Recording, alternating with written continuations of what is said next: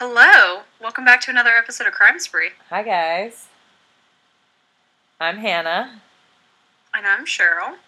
And thanks for tuning back in. Yeah, thanks for sticking around, guys. I know it's been a wild ride so far. Yeah. Uh, how was your week? What have you been watching, reading, doing? Um. Okay, so watching, I'm finally watching Catherine the Great. Um, but I'm starting it from the beginning because I've never seen it before. So I will probably finish the first season tomorrow. It's really good. I was surprised at how much I liked it. Hmm, what's it on? It's on Hulu, and it's a historical dramatization, which is like I love that, and it's super funny. It's very comedic. Um, it has really great one-liners. Um, it's really foul, so I would just give a give a uh, a trigger warning on that one if you're not one that's a fan of strong language. I don't think I've heard the c word that many times. Ooh, I in don't like one the c word. I can't. 40 minute setting, and they'll just say it like so casually, and it's like, oh my god. But it, it is like super funny. And now I was like reading yesterday. I was like, I gotta know what's gonna happen, and then all of a sudden it dawned on me like, this is an historical event. Like, I you know what's happening. to see what happened, and it's not like totally historically accurate, but yeah, it's still really good. Oh, nice. I what uh, about you? I have been watching Pam and Tommy on Hulu. Yes, is it good? Pamela Anderson and Tommy Lee. So I am. I think I'm on like the second or third episode. I got to say the casting is great. Like, uh, yeah, I was looking at the cast photos and just the way Lily James and is it Sebastian Stan? yeah. Well, he was look Carter Baizen like- in Gossip Girl. I know that's every time he's in anything, I'm like Carter Baizen. Like this guy's a this guy's a slump. Like what is he doing in everything? It's I think he's in some superhero movie or something. oh yeah, wasn't he in like one of the Marvel movies? I think. Probably. I say some superhero movie. I It's probably like the most important Avengers movie there is out there, and I just don't care. My Rob's probably like screaming at me from the gym miles I, away right now. my my sisters are super into it. I honestly, I don't think I've ever seen a superhero movie outside of the original Spider-Man with Tobey Maguire and Kirsten Dunst. I have seen some of them, but I see them like sporadically. Like I don't follow them. So I actually saw Thor 2, but I've never seen I didn't even know there the was a second one. Yeah, and I don't think I've seen any of the Captain Americas except for the one Captain America that was kind of just a total Avengers movie, but they called it Captain America. Um, I've seen the first Iron Man. I haven't seen any of like. I haven't seen Black Widow. I haven't seen. I did see Doctor Strange. I haven't seen any of the Spider Mans with Tom Holland, which is weird because I do love Tom Holland as a Spider Man. I've seen clips of it, and I think Nah. he's much better than Tobey Maguire and Andrew Garfield. No, no, Tobey Maguire's the best. I won't hear anything different. You want to know something? what? I hate Tobey Maguire. What? Are you serious? Why? I think he looks like a thumb. Oh my god. That's not fair. You can't just like somebody because of the way they look. Sure, he can. Why not? That's so mean. I mean, I'm sure he's like per- a perfectly nice person. Like nothing against him, but like I just, I, I didn't really like the Spider-Man movies with him in it. What? I'm sorry. Everybody's entitled to their wrong opinion. I know, and Rob can like quote them. Like if you have it on in the other room, and he'll like catch. Like if you play a scene and then mute it, he'll just like tell you what's gonna happen for the next five minutes. oh my god. Uh, yeah, know, I've literally only seen the original Spider-Man, the only true Spider-Man to me. Well, that's a lie. I saw I saw Into the Spider-Verse, the like animated one. I saw it in theaters. Oh yeah, I haven't seen that. It was actually kind of good. I like. I it was. It was more of like a I don't know how to describe it. It was definitely like, the soundtrack was great. Um, it was like that, real New York, like underground was kind of nice. I don't know. I thought the animation was cool. I saw it with like an ex boyfriend a long ass time ago. Rob played some Spider-Man game on like a video game, Mhm. and when he came to visit me in New York, I took him down to, I guess it's like the financial district or maybe it was Seaport or something. But he's like started running around. He's like, Cheryl, this is in my Spider-Man game, and he was like showing me all the different locations. And he was like, No, no, no. If you just go like two blocks this way, there'll be this building and like all this stuff. And he's like, And this is the building that I sit on top of, so I can look around on, out in the Oh my water. god, that's so cute. Because Spider Man's from New York Queens. guide. Spider Man's from Queens, right? I think so. I think yeah, he's from Queens or Brooklyn. God, people who are listening to this right now are like, sure "Are you kidding me?" I'm pretty sure he's from Queens and because I think Tobey Maguire says that in one. He's like, I'm just some geeky kid from Queens or something like that. and Batman is technically from like Manhattan, Gotham City, or Well, he's from he's from Gotham, but which is it's a New York. parody of New York. Yeah, basically. Okay. We did it. We just watched all of the um, Christopher Nolan Batman movies, and I really liked all of the. I, I didn't really like the third one, but um, the Joker one was freaking fantastic. Probably one of the best movies I think I've ever seen. Everybody says that like Heath Ledger was the best, Best performance of his life. but I've never seen it. Maybe that's what I'll do this weekend. Oh my god! I know, it's so I'm good. It's horrible. also has one of the best opening scenes of any movie. Really? Don't Yeah, spoil I mean, it. don't Okay, I'm like- gonna watch it this weekend. Don't tell me anything. Okay, you should. I don't know if it's like literally the best, but it's it's one of the best. Like it sticks out in my head. That's how good it is. huh. Okay, I'll have to, I'll add it to my. Where can you watch it? Is it on like Netflix or something? I have no idea. I gotta look it up. I don't know. I we have have like every have streaming service because we we have um like I have Netflix and Hulu, and then my dad uses my Netflix, and then I use his HBO, and then Rob's parents use my Hulu, and so we use their Disney Plus, and then I don't know where we get Amazon Prime from, but we just all have like a little huddle. Oh yeah, my sisters and I all do that. different streaming services. My sisters and I do that. I pay for Netflix. One of them pays for Spotify. Another one pays for like Hulu. We just kind of all share everything. But I'm bad So- at like recommending TV shows and stuff because like I either won't watch things as they're coming out. Like I'll wait till like the whole thing is on there, and then by the time Mhm. like the whole season is on there, or whatever, I'm like, mm, I don't really want to do this right. That's literally exactly what I said about Euphoria when it first came out. I was gonna say that's the only show I watch while it's coming out. Okay, so I didn't watch it season one, and then I went to go start it in anticipation of season two. And I watched like the first half of the first episode, and I was like, "This is gonna take me back to like circa 2011 when I like binge watched Skins and thought I was like this like angsty, grungy British teenager that spent all my time on like Tumblr and could pull off like ripped fishnets or something." I was like, "This is." Oh my god, did you ever watch the healthy for me." UK version of that? of Skins? Yeah. Yeah, it's the only version what. No, there was a The US version too. Yeah, but it only lasted for like three episodes before it got Uh, shut down. I never watched like the whole thing. I just watched like the first episode. I gotta Oh, say really? though, this second season of Euphoria, I just I literally watched the newest episode. What did I? I think I watched it yesterday. It's fucked up. I, it's like very hard to watch.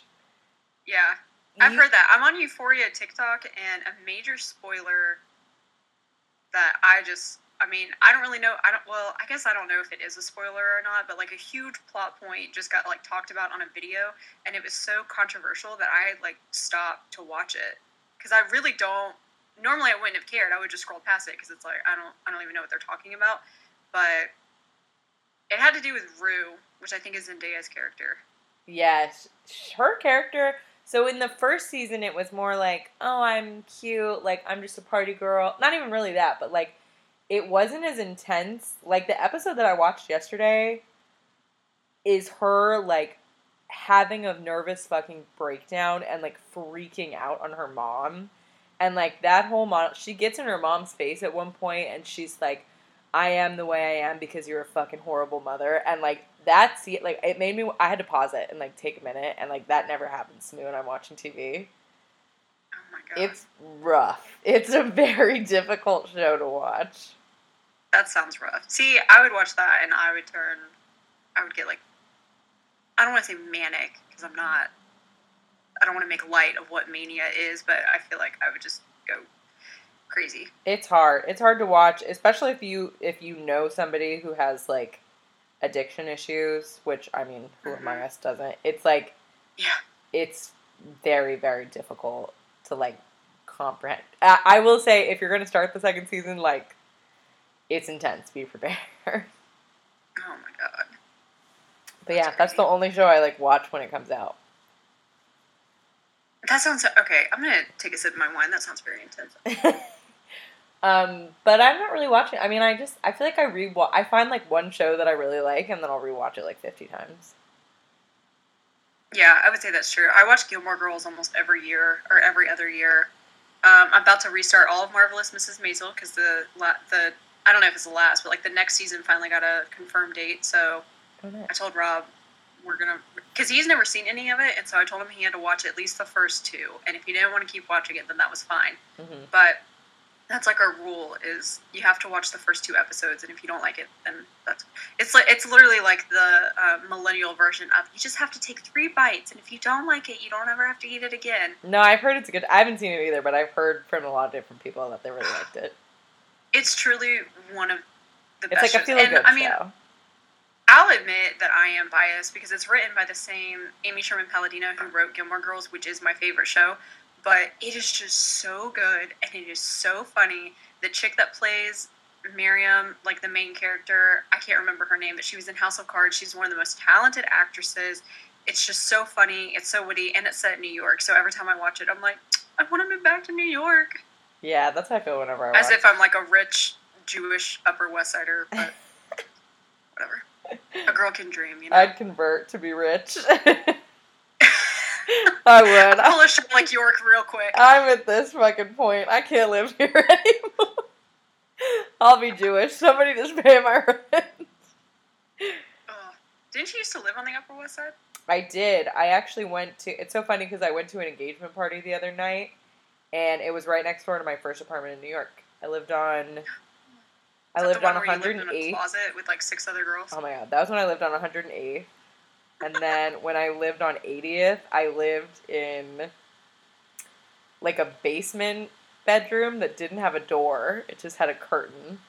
And the room oh was so small, like my bed, I literally would have to like climb over my bed to get to the other side of the room. And then I lived on 74th for like a month. I actually, when I was trying to find a sublet um, before I moved into my apartment in Williamsburg, I found a sublet in, I think it was in Greenpoint, and I found it on Facebook, and I was like, this is too good to be true because it was like $900. It was huge. Like, my room was the size of an apartment, and it had its own kitchenette. It was like in the basement, and I was like, this is too good to be true. And I went out there, and it was like a super nice girl, like, great apartment, great people.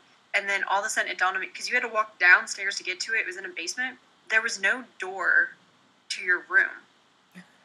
like you just walked downstairs, and that was that. There was no door, no curtain, so you could hear every conversation. Yeah, no. And I still like really contemplated taking that apartment because it was so nice, and it came fully furnished. Like she was leaving for some contract or whatever, and it was only like nine hundred dollars. And it was right off the subway because Greenpoint's like kind of a pain to get back and forth from.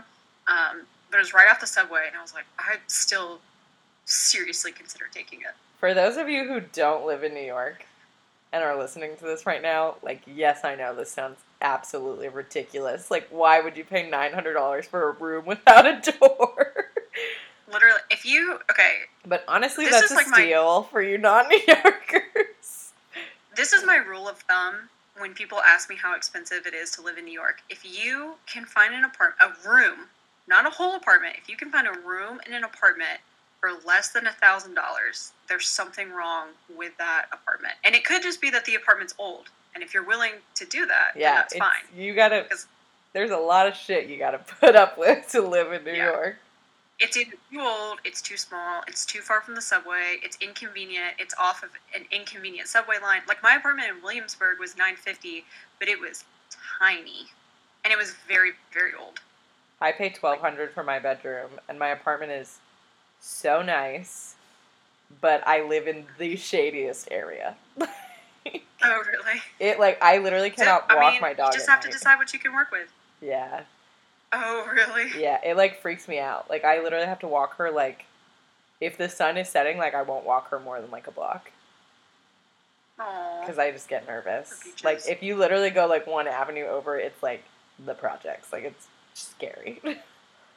Oh, I felt like that was kind of how my apartment was um, in Crown Heights because it was just such a gentrified neighborhood, and to the point that I almost didn't really want to move there and like support gentrification of that neighborhood. Yeah, but and, like, gentrification is not about have the individual. that okay and so that was like the internal conflict that i had with myself because i didn't want to like push people that had lived there for generations out but also like we had looked at like 20 30 apartments we couldn't find any that were decent it was just so so we ended up moving in there but um that was another reason because i felt like the people that actually lived in that neighborhood probably like absolutely hated this like young white girl that millennial that very clearly was not born and raised in New York. Yeah, but like I'm not the reason your rent's going up, dude. Like I can barely afford this shit too. Like Yeah, very true. It's like how like I I I feel like I contribute to like equity in other ways. Like I don't buy stuff on Amazon. Like I try to support local when I buy groceries, like stuff like that. hmm But there's just some things you kind of have to do. I mean, I feel like I'm sure you can hear the siren in the background right now. Like I feel like especially if you're going to live in a big city, there's got to be a give and take. Yeah, Greatest city in the that's world. what I feel. Yeah, but it is hard to live I feel like that sort of about where I live now because I live in like the downtown historic district of Raleigh, and um, the houses here are like six hundred thousand minimum, and that's like cheap. There, um, a lot of them are like a million dollars, and we rent an apartment that's in a house. And if you literally walk to the end of our block, you can. There's houses there that are also split into apartments, and you can tell that they're not as well um, kept up as like these other houses. And it's just like you can see like this neighborhood. Literally, like people wouldn't walk here alone at night. Yeah. 10 years ago. And then because like HGTV became a thing and everybody was like, oh, I just want a house with some charm and some original hardwood A floors. Like everybody fixer-upper. bought up these houses and then like all the housing prices just skyrocketed. And literally like the house that we live in now, a new landlord bought it and hiked up all of the rent in all the other units except for ours because we had a lease that he had to honor. Um, Aw, and I'm sure you keep going up. that fucking sucks. See, that's the thing, and like, I don't make that much money. Like, it's Yeah. not like I'm like living here because I can't afford it. Like, obviously I can afford it, but like just fucking barely, man. Like, Yeah. I'm struggling too. I'm out here every day fighting for my life. like if I to pay my literally, if I could afford to live somewhere else, I would. Oh well, Oh man. it's not gonna be like this forever. I mean, I'm never gonna have a million dollar home, but It's true. you gotta live somewhere. Y- Yeah, definitely agree. All right, well, you want to talk about something else equally depressing? Murder. Ah, murder. Do you want to go first? My story is sad, but not that sad. It's interesting. Oh, mine's a bummer. Mine is, mine's rough. Mine's a rough one. All right, you go first, then. We can get that Alright, I'm sad shit out of the way. I'm just gonna preemptively take a glass of this wine. If you at home are also enjoying a beverage, are you drinking anything right now? I'm just drinking water.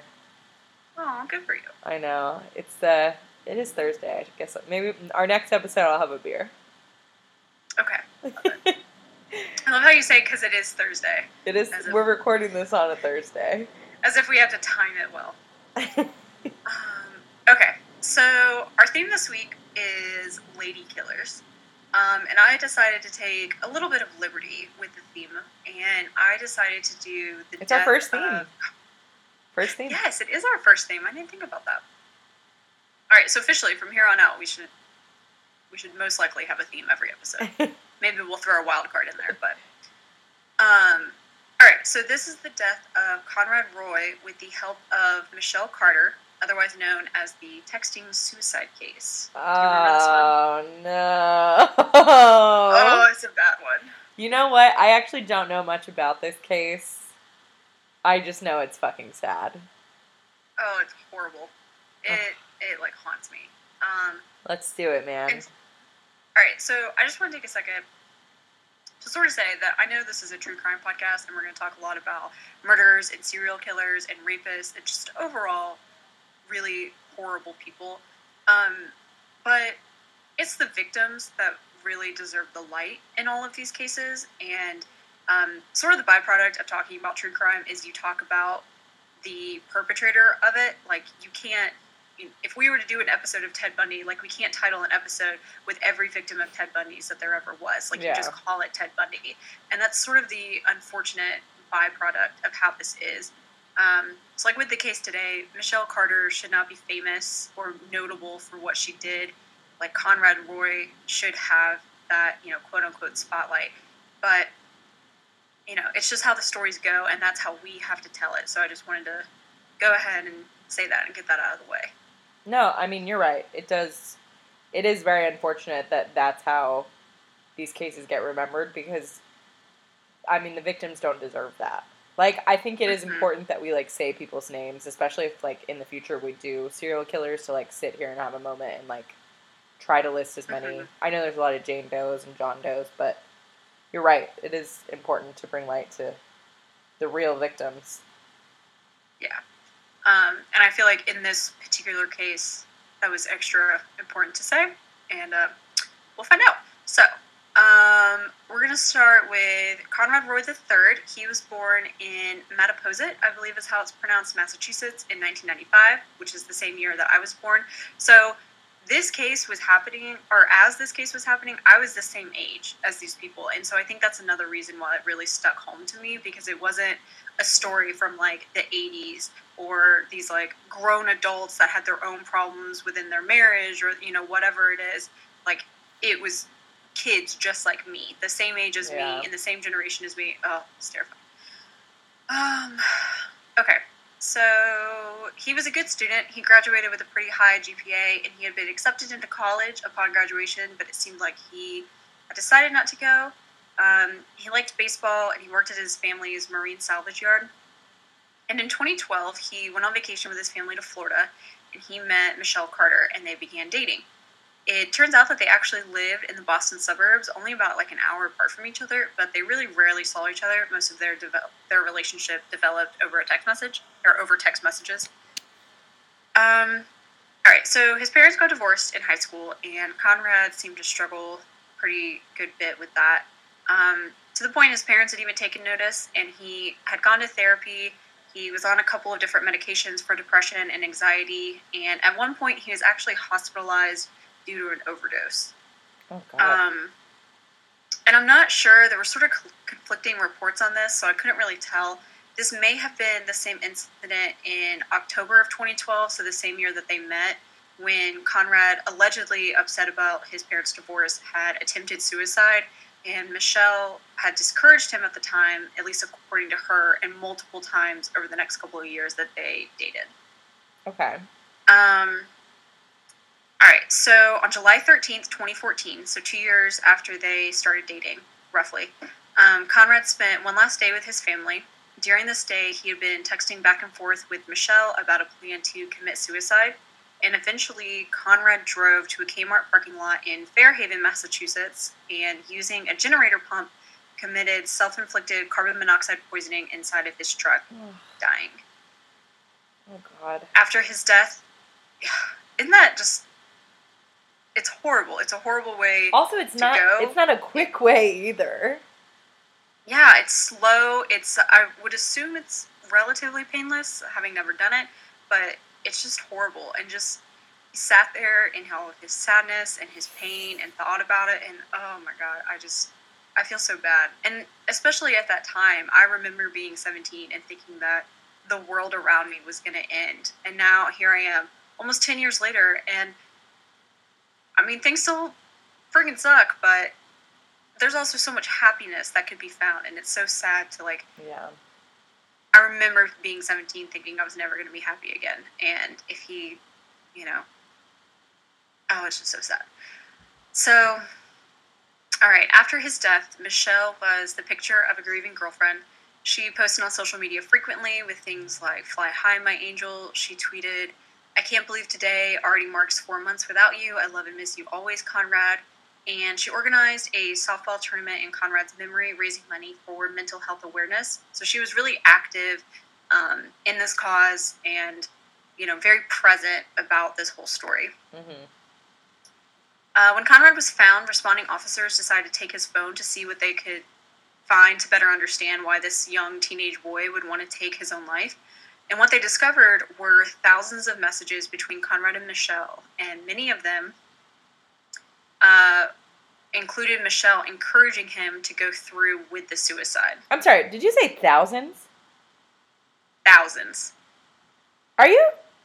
Oh no. Oh no, I don't like where this is going. Yeah. Uh, and I've read many of them, and you can. Fi- oh, I didn't do. Sor- I'll, I'll do sources at the end. Um, but you can find a huge chunk of them online, and I'll read a few here in just a minute. But Oh no. yeah, it's rough. I've never um, like I knew the, about the case, but I didn't know like details. I didn't know it was thousands of text messages. That's fucked up. Oh no.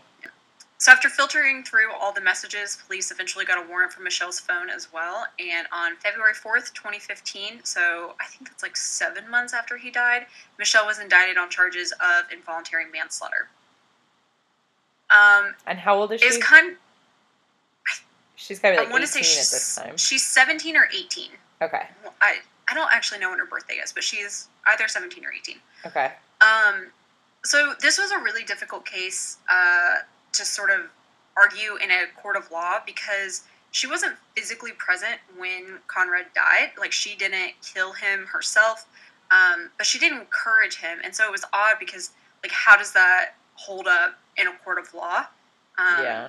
especially because like law was written however many years ago and social media and these ways of virtual communication like they're just now catching up to us and so the law has to catch up as well and so even if she has this level of fault in his death is it legally a fault that she can be held legally responsible for I mean that is hard. That's like saying is the drug dealer who gave the drug addict drugs like are they responsible? You know what I mean? yeah Like they didn't force them to do it. They just sold it to them. It's just Yeah. another customer to them. I know that's a fucked up way to look at it, but like the same could be said of the doctor that over well, I guess a doctor takes like an oath and stuff. But I mean, from a moral standpoint, if a doctor over prescribes a patient knowing that they don't actually need all of this medication or these painkillers, like how responsible can they be? Yeah. I yeah, I don't know. Like ultimately we do all make our like we have free will, Right. but teenagers are fucking stupid. Let's be realistic about this. Oh, okay. So, in a CNN article, Daniel Medwed, a professor of law and criminal justice at Northeastern University, said, quote, Her behavior was so morally re- reprehensible, but I wasn't sure how, as a matter of law, it constituted as manslaughter. This case involves mainly words, but ultimately, Roy decided to do the deed, so it didn't fit in with the classic pattern of manslaughter. Okay. So, basically, exactly what we just said. Like, it's not a classic case, and is it going to be tried as one? And what precedent do we want to set from here on out? because especially in like the age of social media like i feel like this age group because you and i are the same age so like you we mm-hmm. grew up in the time where like we started off our lives without social media but we also like grew with it as it became a thing. Hmm like we were around when like instagram was literally invented. This is not like a Before Instagram was invented, I I had a MySpace. yeah like i had an aim like or msn messenger like those were things that like they no longer exist that like kids who were born later don't even understand. Like my sister is 13 years old and she's like what's MSN? Like it's hmm it's weird because we're from the before and the after. So like how do you Yeah. make laws for the future when you don't know what can happen? hmm So, during the trial, the prosecution argued that Michelle encouraged Conrad to kill himself through a series of text messages and phone calls. She had repeatedly told him that he would be happier after death, his depression oh. would end, and that she would take care of his family for him.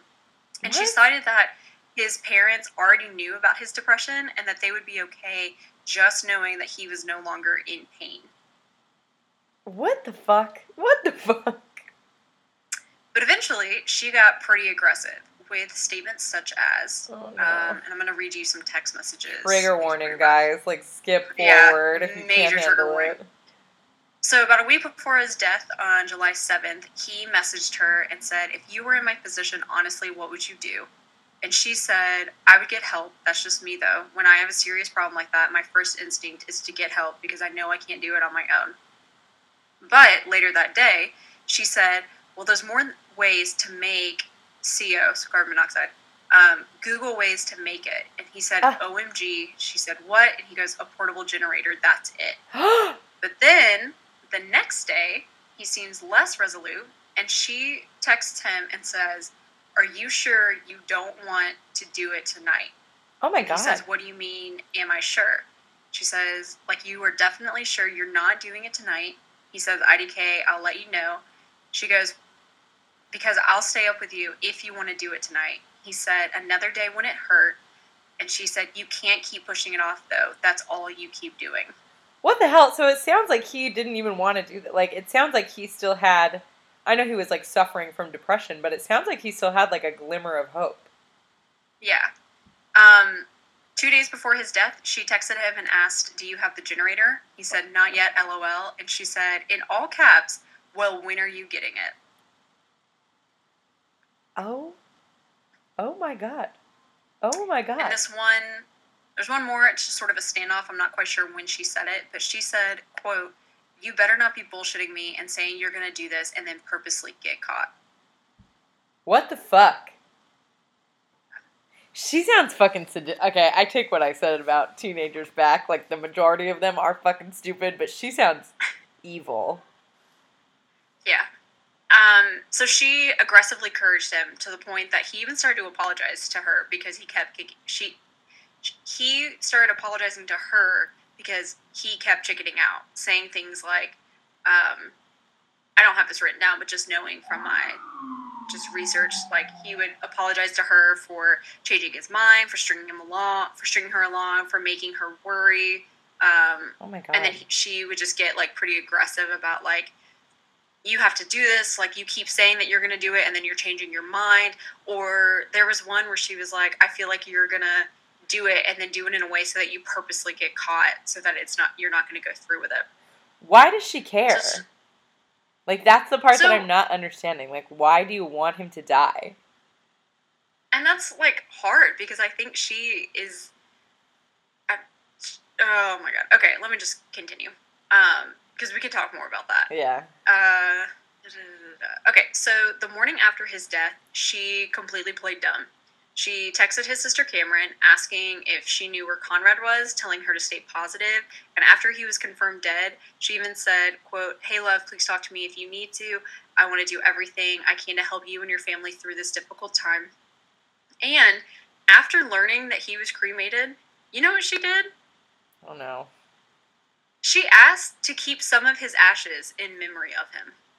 What? Yes, this guy. That oh my god. All right, She's so the prosecution, yeah, the prosecution painted Michelle as a very needy person who craved attention. Before his death, she did a dry run, texting multiple friends that Conrad had gone missing, even though records showed that she was literally texting him simultane- simultaneously. So she would text her friends and say, I don't know where Conrad is. He's not answering his phone. Like, he's making me worried. And all of her friends would be like, oh my God, like, I bet he's okay. Like, have you talked to him? Like, try doing this. And she would just be texting him at the same time about, like, regular day to day stuff. She honestly like she sounds like she has mental health issues too. Yeah. So they showed concern, like, texting her back, and she got the exact reaction that she wanted. So after his death, but before Conrad was actually found, she texted her friends, again playing dumb, that she had no idea where he was. And she texted them saying that she was worried he hadn't messaged her. His family was looking for him. They didn't know where he was. And her phone records actually prove that she was texting her mother at the same time and made no mention of what was happening. Like she only told her friends. So she She's like just texting wanted, her mom like regular shit. Like yeah, just normal. Can you take the chicken out of the freezer or whatever it was? And she just wanted this reaction from her friends. And the day after he was confirmed dead, she texted them and said, "Can we do something tonight to get my mind off of it?" So she hell? reveled in this attention that it got her. She even posted about the fun. So she made the softball fundraiser. She posted about it on social media, and then she texted a friend saying, "Hey, I put the homers for Conrad on Facebook. I'm like famous now. Haha, check it out." What? What? During the trial, Conrad's best friend, Tom Gamble, made a point to say that he thought it was strange that the memorial tournament was being held in Plainville, which is Michelle's town, but not Mattapoisett, which is Conrad's town. Do you know how far apart they are? Mich- Uh, 35 miles, about an hour. Okay. So he texted Michelle to ask her why, and she said, It's my town, haha. So I guess she was just trying to be like, I don't know anybody in this other town, so I don't know how to organize it. I don't know who to get in contact with. I don't know events or venues or whatever. But then she clarified, You're not taking credit for my idea, are you? So she just wanted the attention and the credit. So during the trial, Michelle's defense argued that Conrad had a history of mental illness and multiple previous suicide attempts. He had every intention of killing himself, and he would have followed through with or without Michelle's involvement. And her defense attorney, Joseph Cataldo, stated, You're dealing with an individual who wanted to take his own life. He dragged Michelle Carter into this. But it was her own statements that got her. Because during the trial, it was revealed that Michelle had actually been on the phone with Conrad when he died. Michelle confessed in a text message to a friend two months after Conrad's death I could have stopped him. I was on the phone with him. He could have gotten out the car because it wasn't working. He got scared, and I fucking told him to get back in. I could have stopped him, but I fucking didn't. All I had to do was say, I love you. She didn't notify anybody, not his parents or the police, even after his death, to go find the body. She just waited for his body to be found so that she could begin to act her part. My jaw has been on the floor this whole freaking time. So, if you noticed during that episode or during that text message, she said he got out of the car and she told him to get back in. Ah. And the presiding judge stated that that's proof that Conrad showed a pattern of choosing to live rather than follow through with the suicide. And that he literally sought fresh air. That's in quotes. He literally saw fresh sought fresh air. Holy shit. So in 2017, Michelle Carter was found guilty, sentenced to two and a half years in prison, which was eventually reduced to five months and 15 months, sorry, and five years probation. And later, the judge said that it was the phone call during Conrad's death that convicted Michelle more so than the text messages leading up to it. Oh my god. She ended up serving 11 months and 12 days and was released from prison on January 23rd, 2020. So almost a year ago today. Oh, two years ago today. Wow, so like literally After- right before the pandemic began too. Yeah. Wow. After her release, Conrad's mother, Lynn Roy, said, quote, I will continue to honor my son every day, keeping his spirit in my memory, and to find ways to help others who may be experiencing what I have experienced. From the bottom of my heart, I want to thank everyone who has supported my family over the last five years, and now it is time to turn the page to a new chapter in our lives. Oh, And that is the story of Conrad Roy's death. oh my god. Oh my god, Oh, that was real quick. horrible. yeah it's terrible because and this was like really hard i because kept debating whether or not i wanted to put this into the actual story but michelle very clearly also had a lot of her own mental health issues. Yeah. and she had a pretty severe eating disorder. She was in like some sort of therapy or counseling for depression and anxiety. And it's just sad. Like i wonder i wish there was a way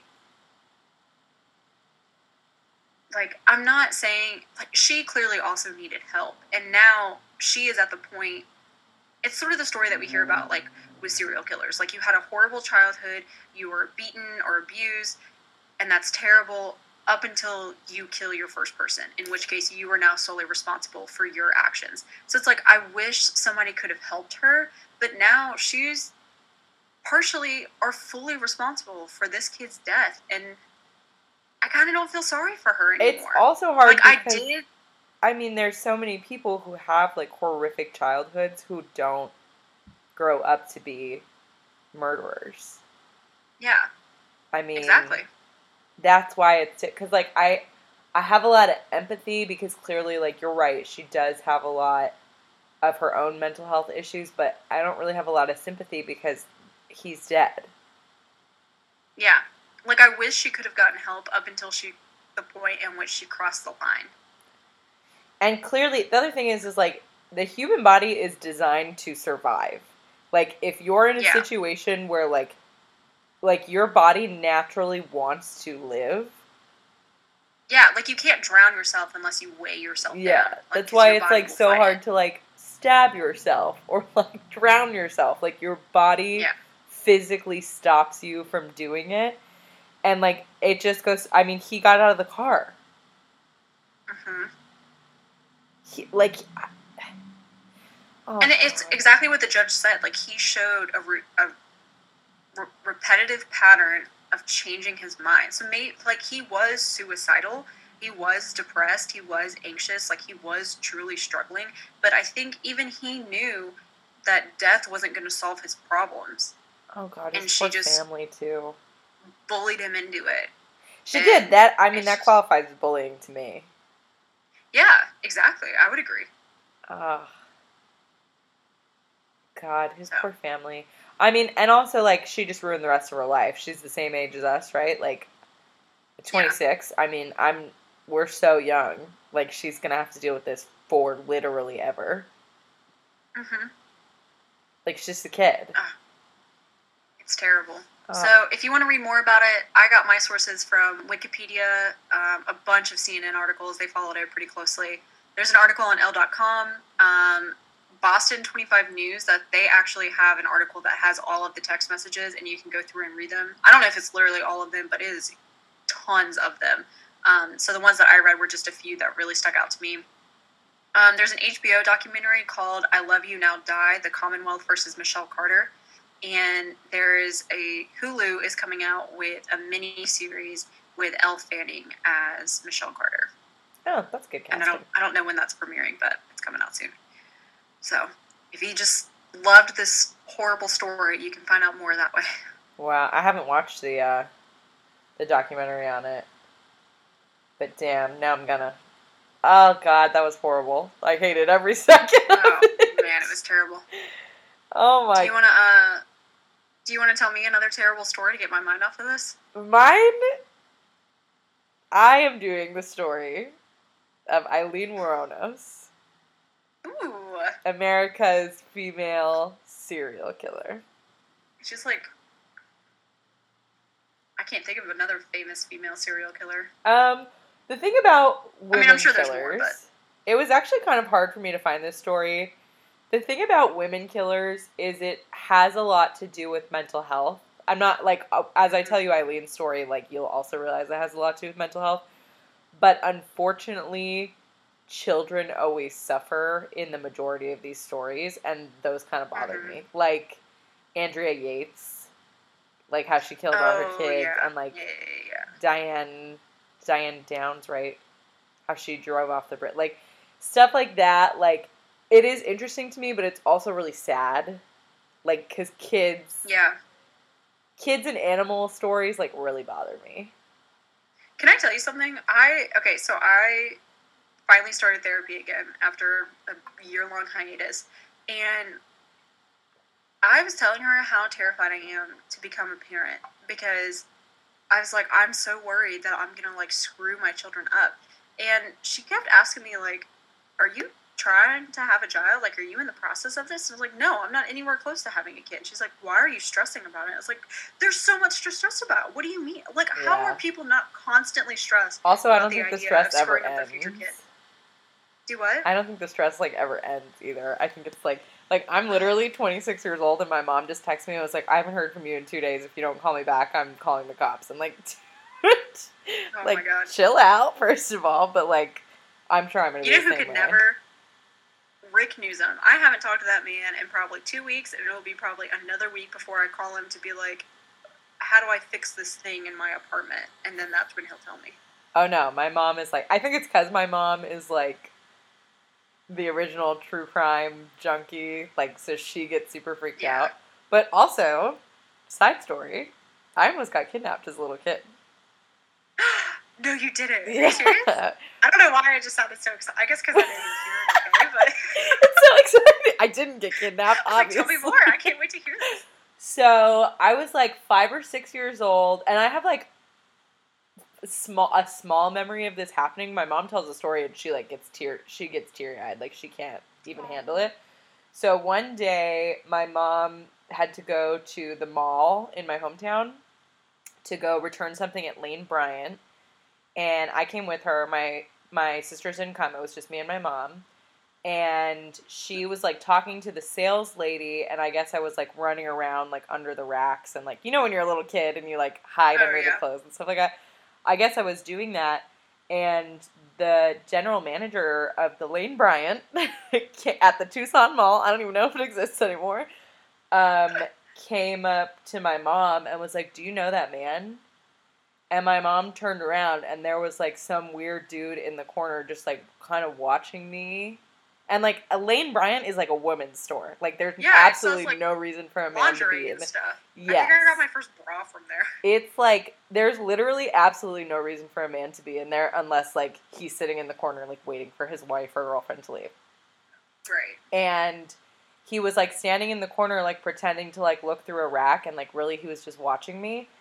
And my mom like as soon as she turned and made eye contact with him, he like booked it out of the store. And so the general manager like called mall security and they like walked us to our car. That's like all I remember is like my mom like grabbing me and like the security guard like walking us to our car. Did he ever talk to you or try to talk to you or anything? I don't remember. I don't think so. I think it was like a very quick thing. And like the scary Just part about that like run off to the other side of the store. so Probably. just grab you. And the scary thing about that is like there's like I'm from a border state.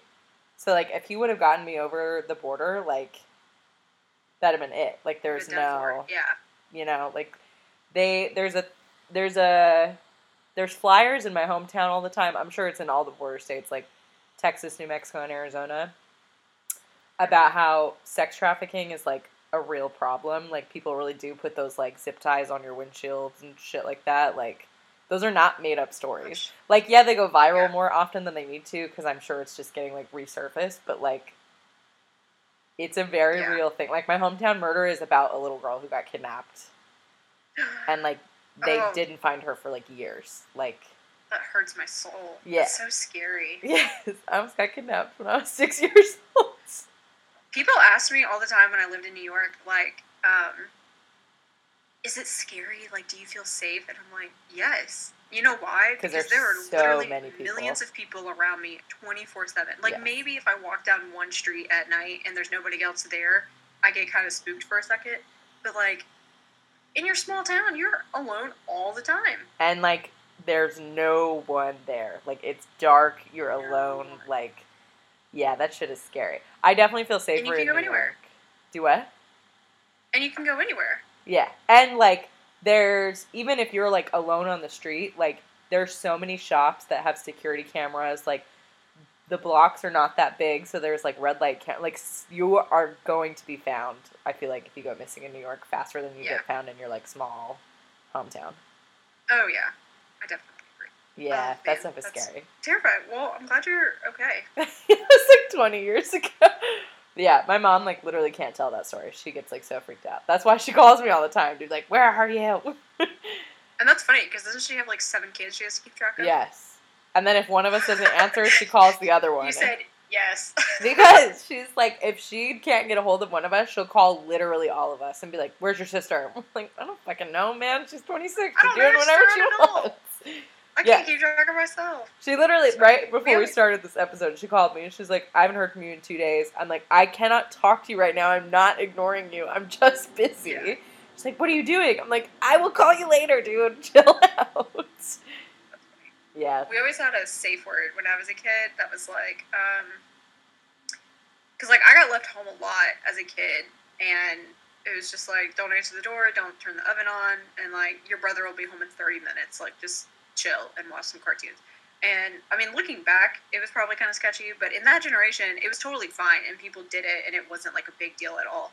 But we did have a password so that if anybody ever came, like if we were at the ball field and my dad was like watching my brother play football, and I was like off running around with all the other little siblings and like just Mm-hmm. hanging out in the park.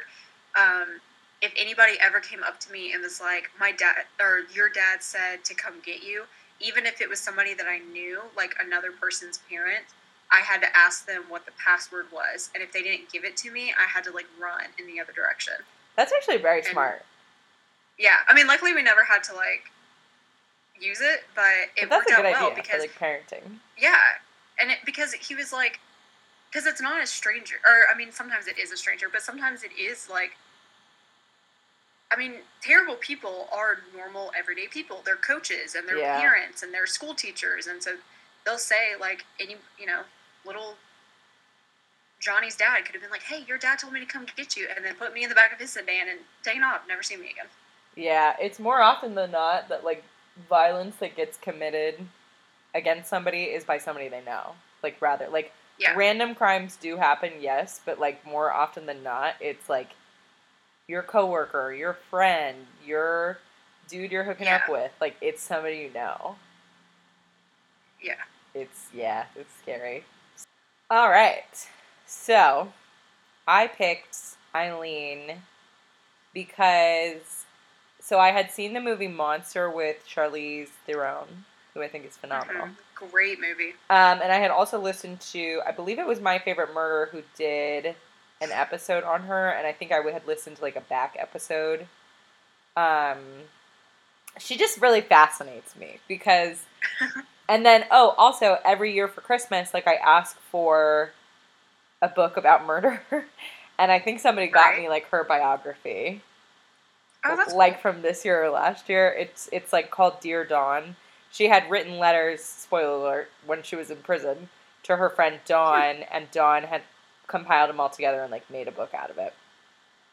Um, and then I also got a lot of my information from Wikipedia. So, let's set the stage. She was born in 1956 in Rochester, Michigan. Aileen Carol Wuornos had a very rough life from the beginning. Her mom, Diane, was 16 when she had Aileen, who was already her second child, uh, with her father, Leo. So her and her brother have the same dad. Um, but they, Aileen has never met her father because he's been in prison the entire time she's been alive. So things Okay. were clearly not working out between Diane and Leo.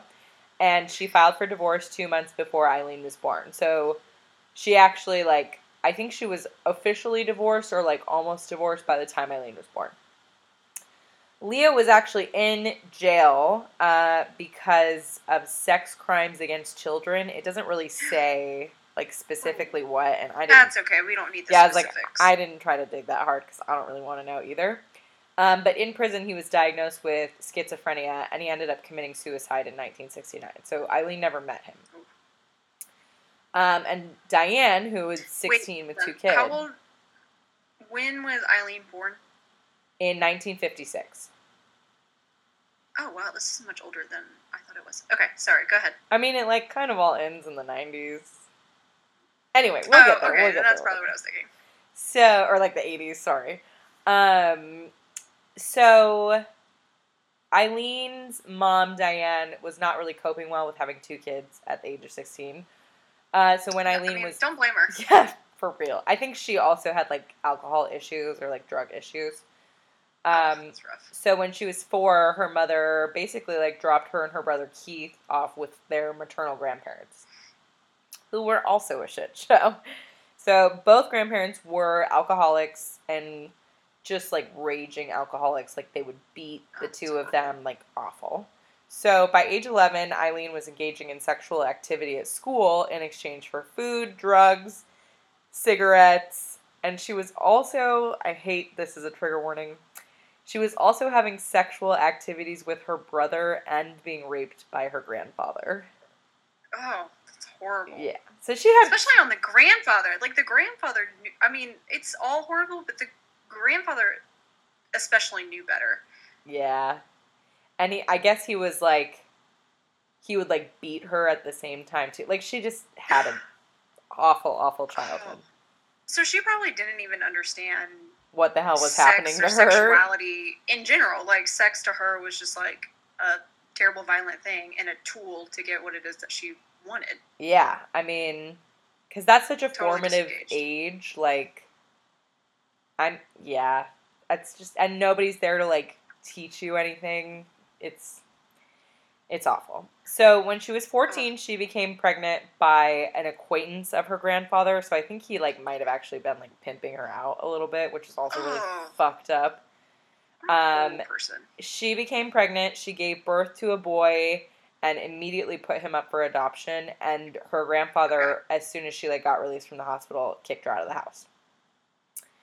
Fourteen Oh, years old. So, so because she got pregnant out of wedlock, that That's where he draws the line. punishment. Yeah. That's where he draws the line. Not pimping out your own fourteen-year-old granddaughter. Just the fact Yeah. that she got pregnant from something that you initiated. Oh, yeah, what a!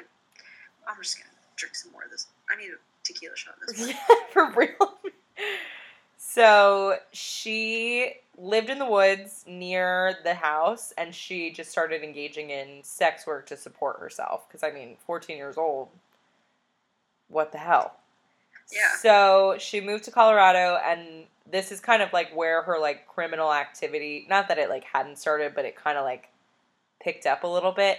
And here's the thing I'm going to call a lot of these smaller crimes, and I don't mean that they're not big deal crimes, because they are. Like a mm-hmm. DUI is a perfect example. I just mean Okay. smaller than It's just not murder. Yes. like, I don't really know how else to describe it other than, well, it's not murder. Like, Please don't drink and drive. But if you have to choose between drinking and driving and murdering somebody, Like, just go ahead. and please drink and drive over the murder. Here's your keys. Go right ahead. So she started committing these quote unquote smaller crimes, such as getting a DUI, disorderly conduct, shooting into a moving vehicle. Like, uh, clearly these are not small crimes, but this is just kind of where it started. So when she was 18, she hitchhiked to Florida and she met 69 year old Lewis Gratz Fell, who was a yacht club president. So he's got money. And nice. they Hope met to have some one day. yeah. So they met and they got married very quickly. Um, and they also got divorced really quickly. So Okay. they got divorced because he filed a restraining order against her because she beat him with his own cane. Oh my gosh. I don't know why I'm laughing. That's a terrible thing to do. it's somebody. horrible and like I just am imagining it happening and like it's really fucked up and I don't mean to laugh. I hope he's okay. But I feel like she just had a lot of anger issues that she didn't really know how to express. And we'll talk more about that later. Yeah. But Okay. clearly Not excusing it, just explaining it. I think the whole affair lasted like a total of 9 weeks, like from the second they met Oh to gosh. the restraining order to the divorce. Like it was very very quick. That's Just- literally from like. Yeah. Wait, I mean, It's like a, it's But I think in school, I'm pretty sure that's like when the school year starts to like midterms. I'm pretty sure that's just a nine yeah, it's half a semester. It's literally- So not even a full. Didn't even make it to Christmas break. yeah, she's Tapped out around Halloween. things stay kind of horrible for her. So she returns to Michigan after this and immediately gets arrested for throwing a cue ball at a bartender's head. Oh my gosh. Um, and she's just kind of like back to committing small, cri- small quote unquote crimes. Um, and then her brother dies, and he leaves her ten thousand dollars in like cash, like uh, whatever form of a will he had, which she uses to buy a bunch of nice things that she didn't have, including a car that she very quickly crashes right after. Oh my gosh. What did her brother do? Do you know? I don't know. It didn't really have a lot of information on him. It just says that he died of cancer. Oh, he he died of cancer and she got the like payout from his life insurance. Oh, okay. But I don't think they were very close cuz like in everything that I've listened to or read, like it doesn't really talk about him. Like I think it was just kind of like they were the only family they had, you know? Right. I was just wondering if he like you know, finished school or like found a job or. I don't think so. I think it was just kind of Yeah. a bad. But then you said she got like the life insurance payout and not like he left her money in like his will. yeah, like it's That's what I was thinking. Like he had money and like left it to her. Mm, yeah, he. I think it was just she just got the payout. Okay. But I mean, if he, I mean, he might have been slightly organized if he had life insurance. I mean, I feel like that's a thought that you have to make. Well, I don't know because I have life insurance through my company and I didn't do a single thing to get it. It's like an automatic part of me getting a job is like they it's my life insurance is through my company. Like I don't pay, I don't contribute to it. It's just an automatic I have to designate a beneficiary and then if I die, they get money from it. Oh, I didn't know. I and I I, don't I have have like do children or anything. well, I always thought this is like the true crime connoisseur in me. It's like I always thought people only got life insurance if they like had a spouse or a kid, like somebody So you can they. buy additional life insurance and you can actually buy life insurance on like your children. yeah. even though they don't have like jobs to support. Um, but my company, it's just like it's just part of my benefits package. Like I can go buy like a separate life insurance policy and have two, so that if I die, like my beneficiary can get twice as much. But I mean, I don't. So maybe if I had like if I had like property or like children to support after I died, I maybe would try to get more. But like But then you I would just don't. leave, I just leave a a bunch of student will. What's the difference between like life insurance and a will? Because a will is money that you have. Oh, so life if you I leave get somebody ten thousand dollars in your will, you have to have like ten thousand dollars in your bank. Okay. Whereas life insurance is like you just pay them twenty dollars a month or whatever. And like if you start your life insurance policy and you die within a year, they get ten thousand dollars. But if you don't die for twenty years, like you're still paying that monthly premium every month. Ah, okay. Well, she gets ten thousand dollars from his life insurance policy, and she spends it all in two months. so, I mean, I honestly I would have done the same thing. um, so she's having a hard life. Um, clearly, she actually tries to commit suicide once by shooting herself in the stomach. Um, and I think I read somewhere that she actually tried to commit suicide a couple more times after that, but it doesn't really go into like detail about it. But at the same time, she just kind of keeps committing like all these quote unquote smaller crimes. Like she gets arrested for theft, assault, sex work. Like she just I feel like she like was dealt a bad card in life and then just kind of was like, "Well, this is fucking it." Like, you know, which is sad. So, Yeah. Real quick, do you live near a police precinct? no, I just live in a scary neighborhood. I know. I'm sorry about all these. Sidebar. No, I don't care. It's just funny. I don't. I think there's like I live on Broadway. I don't want to say like exactly where I live. I live on like a Broadway, which there's a Broadway in everybody's Broadway, town. which is like a huge. Broadway runs the entire island. So Yeah, You, so, you have like- to walk a while to find her. Yeah, but like I live like really close to the projects and also like on a main road. So Oh, sorry about all the sirens. You know what? It's New York. This is your New York experience, listener. so in 1986, she meets 24 year old Tyria Moore. She's 30 at this time. They quickly move in together. They like instantly fall in love, which this is the part that interested me is like how quickly they were drawn to each other. Um, So Mhm. they move in together, and Aileen starts supporting them through sex work. Um, and Moore was a, a witness to a lot of her crimes, but she never actively like participated in them, from what I could find. But like Okay. obviously, in the eyes of the law, like if you're an accomplice, like you're still guilty. Um, and I wrote this down because I thought this quote was like, "This is horrible, but it's very romantic." Even before her execution, she claimed that she was in love with Tyria. Quote, a love beyond imaginable, earthly words cannot describe how I feel about her. Oh, that is kind of sweet. Which, like, I mean, also, like, Some like true crime freak out there is saying that as part of their like wedding vows right now. oh my god, and their poor spouse is like, oh my god, it's so romantic. I don't know. I just found this quote. It was in like some literature book I read in college. It just made me think of you. It's So, to me. I'm gonna literally say that to Rob tonight. oh my god, don't tell him where it's from. I just tell. Oh my god, I won't. hear what he's gonna say. He'll be like, "Are you writing poetry again? Like, what are you? Is this your sophomore year of college again?" Oh my god. So, in a 12 month period, Aileen murders seven men, and at the end, she claims it was all self defense as they were trying to rape her, beat her, and kill her.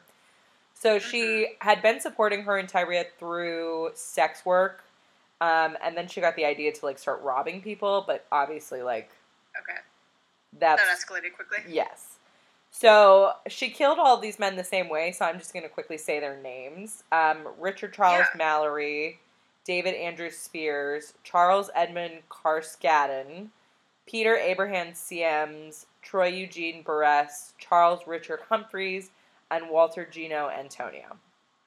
So they were all found with two bullet wounds in their chests, which, like, I understand that she claimed self defense, and, like, that could very well be true, but two bullet wounds? Yeah, I mean, well, okay, so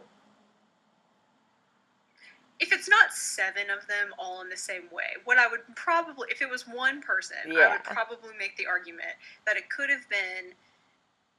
Does it say where they were shot? Is it like two both in the head or something? Uh, it just says they were all shot.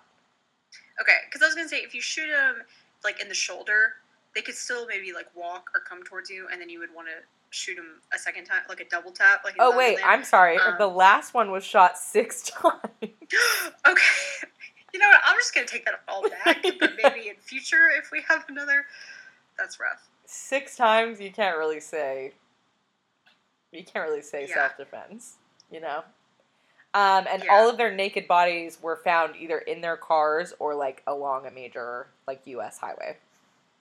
So she did she keep? Okay. Did she strip them after she killed them, or were they already naked? I think she stripped them. I mean, I'm sure they were like naked from the waist down because like, Yeah. but they were like found completely naked. Ooh. So like the thing about self defense, and I am no expert, is that Right. I feel like if you commit a crime in self defense, you immediately go to the police and be like, "This is what I did. This is why I did it." You know what I mean? I don't. Well, okay. So I don't know that I would if I were her. Assuming she did one. One murder. Again, seven. Kind of hard to argue. Yeah. But I would say if you murder somebody while you're performing sex work and they try to attack you and you murder them in self defense, I don't know that I would go to the police because, particularly, we know police don't care much about sex workers. They certainly haven't been friendly to them, and definitely not in like the 80s when this is happening or 70s or whatever. So she'd go to them and be like, I had to kill this guy. And they'd be like, Well, you're a broke, poor, white trash sex worker yeah. why would why should we believe you at all and this guy is a well-respected man of our society like Also, he, like- he goes to church you know like that's exactly the story that's going to get told so honestly if i were her i probably would have packed my stuff up and booked it and traveled to a border state Also, like, not to talk badly about her, but she looks fucking crazy. like, she's not like supermodel gorgeous. I mean, to each their own. But if you Right. look at her mugshot, like, she looks like you don't want to meet her in a dark alley. Like, she looks fucking scary. yeah I mean, I hate to like speak illy about people's appearances, but like we'll have to put this on Instagram because in her mugshot photo, it's like one, and she's kind of like smiling a little bit in the mugshot photo. Like she's kind of scary looking. So she's yeah she looks like spooked because she doesn't really have eyebrows so and her hair is like crazy. Like it looks like it's never been brushed. yeah She we'll put we'll we'll add her photo to Instagram so you guys can see, but she's definitely like not not like a pretty blonde woman that like people usually talk about in like terms of murder. right So I feel like that also kind of Right, unfortunately I feel like that also kind of like I mean she did kill these men, but I definitely think that that, would work against her. Yeah. If she genuinely had to act in self defense, that's gonna work against her because it's bad enough to be a woman, but you have to at least be an attractive woman. Yeah. And if you're not, like, sorry, you're out. yeah.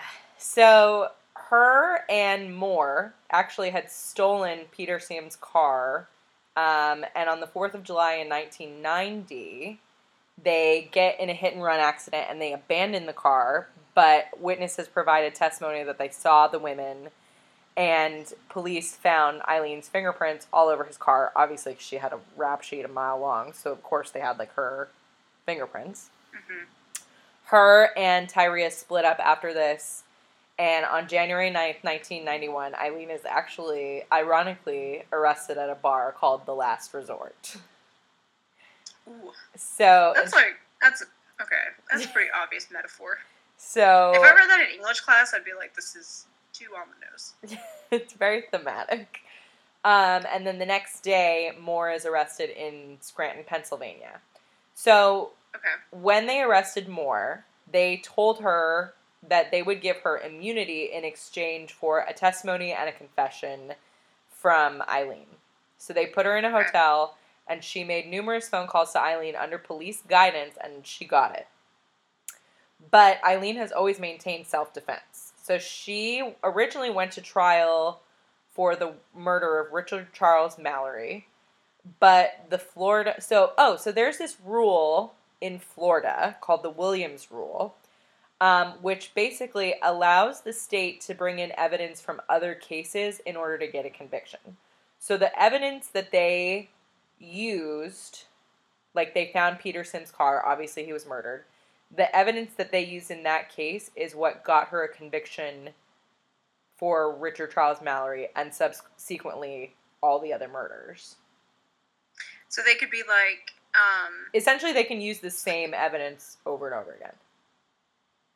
okay, so they could say cases. like, "Well, you were convicted of murdering this guy and found guilty, and this guy you're accused of murdering, and he died in the exact same way, so you've got to be guilty." Yeah. So, And like, the same DNA, the same blood, and the same gun residue or whatever. I guess the difference is like instead of it all being in one big case, it's like they had to try her individually for like all seven murders, I think.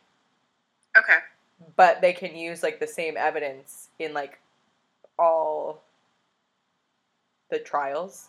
You know what I mean? It's like I guess that's like the way that I understood it.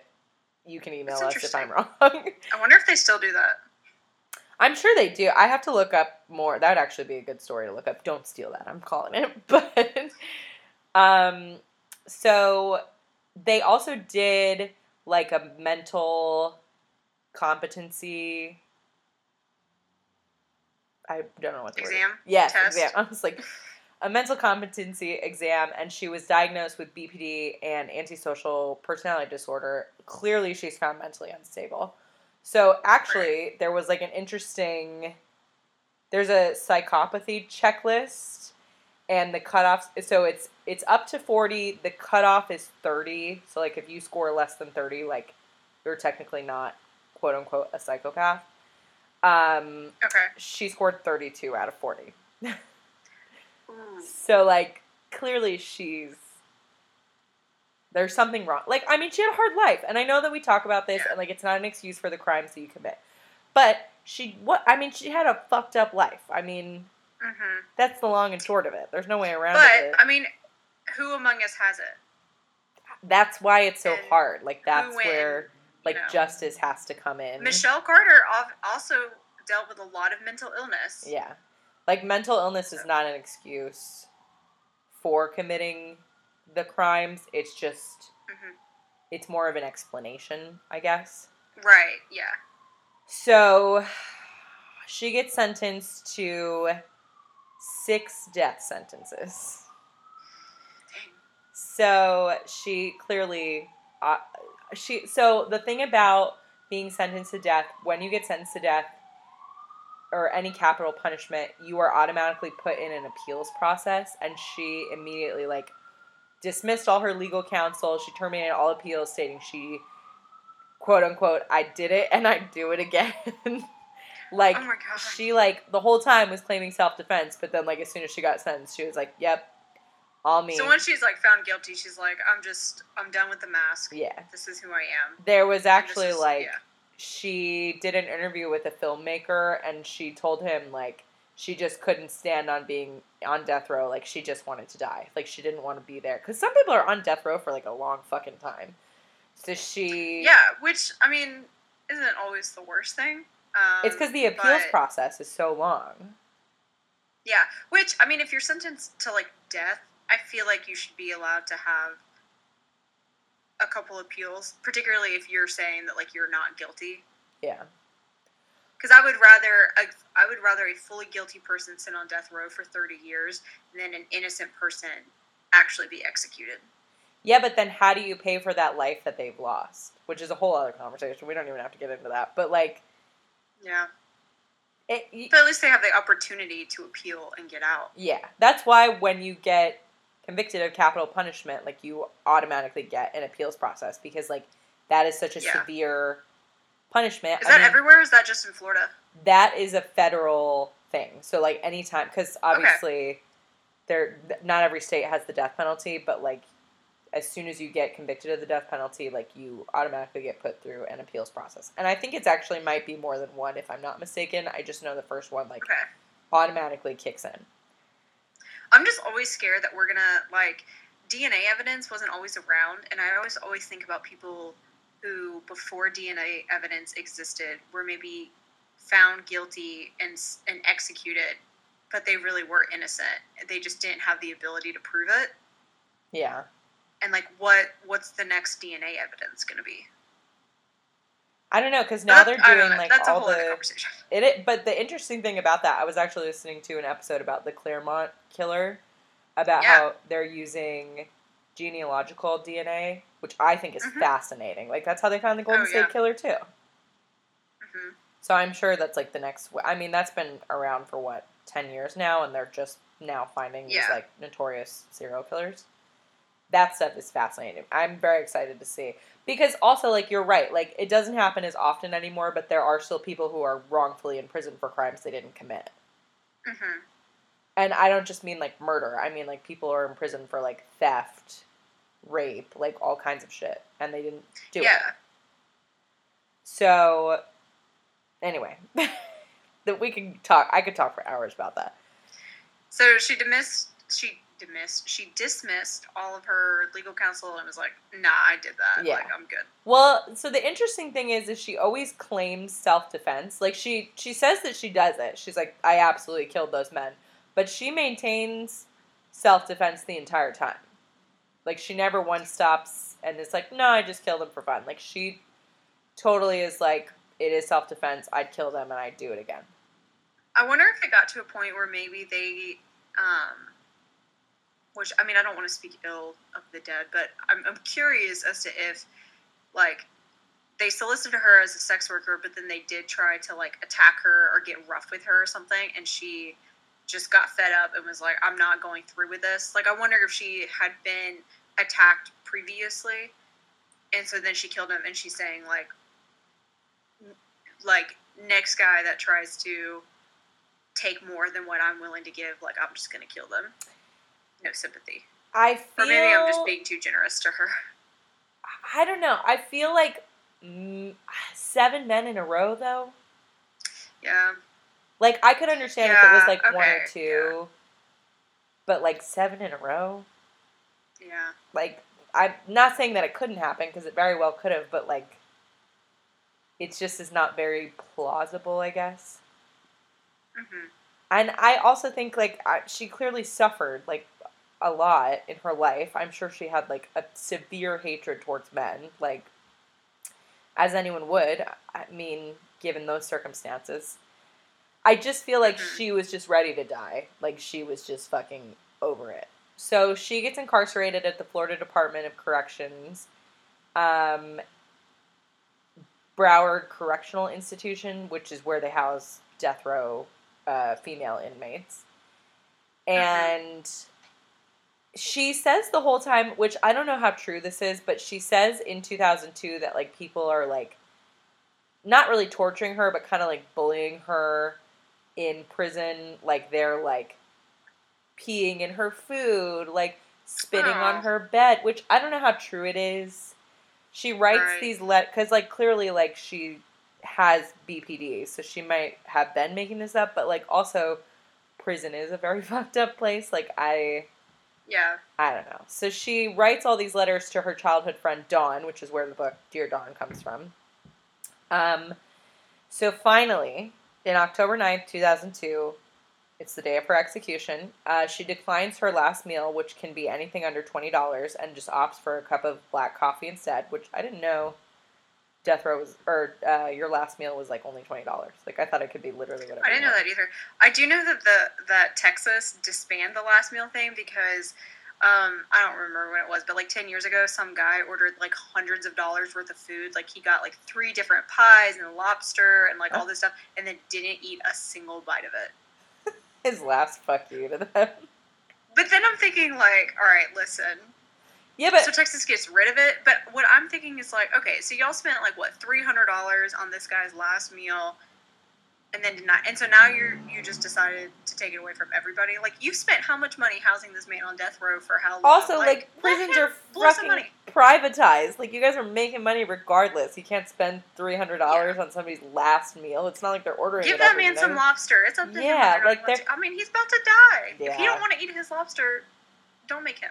it's hard because like this is I hate that I'm going to admit this. I'm a very very liberal person. The most right wing, probably the only right wing thing about me is that I believe in the death penalty, but I also think that they should still be treated humanely. Like they are still human beings at Well, the end yeah, of the day. Yeah, they're humans. Yes. Even if they did They don't have to be treated well. They just have to be treated humanely. with yes like they did commit horrific crimes obviously like i don't think people are put on death row just for fun but yeah. they are still human beings Do you want to hear my most extreme opinion? oh god sort of along those lines. so I think that if you were ever committed for any sort of like sexual crime against a child, you remember when we used to have like public hangings and it was like a thing that the whole town went to? yes i whatever you're gonna think say we i agree with it already I think we should publicly castrate sex offenders against children, and then if they get caught a second time, we should just kill them. No questions asked. i believe that too i think i think sex crimes against kids are like the most fucked up Yeah.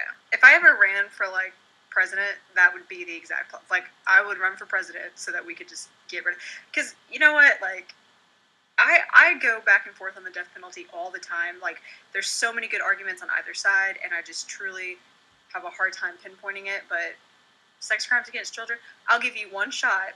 You'll have the worst time of your life.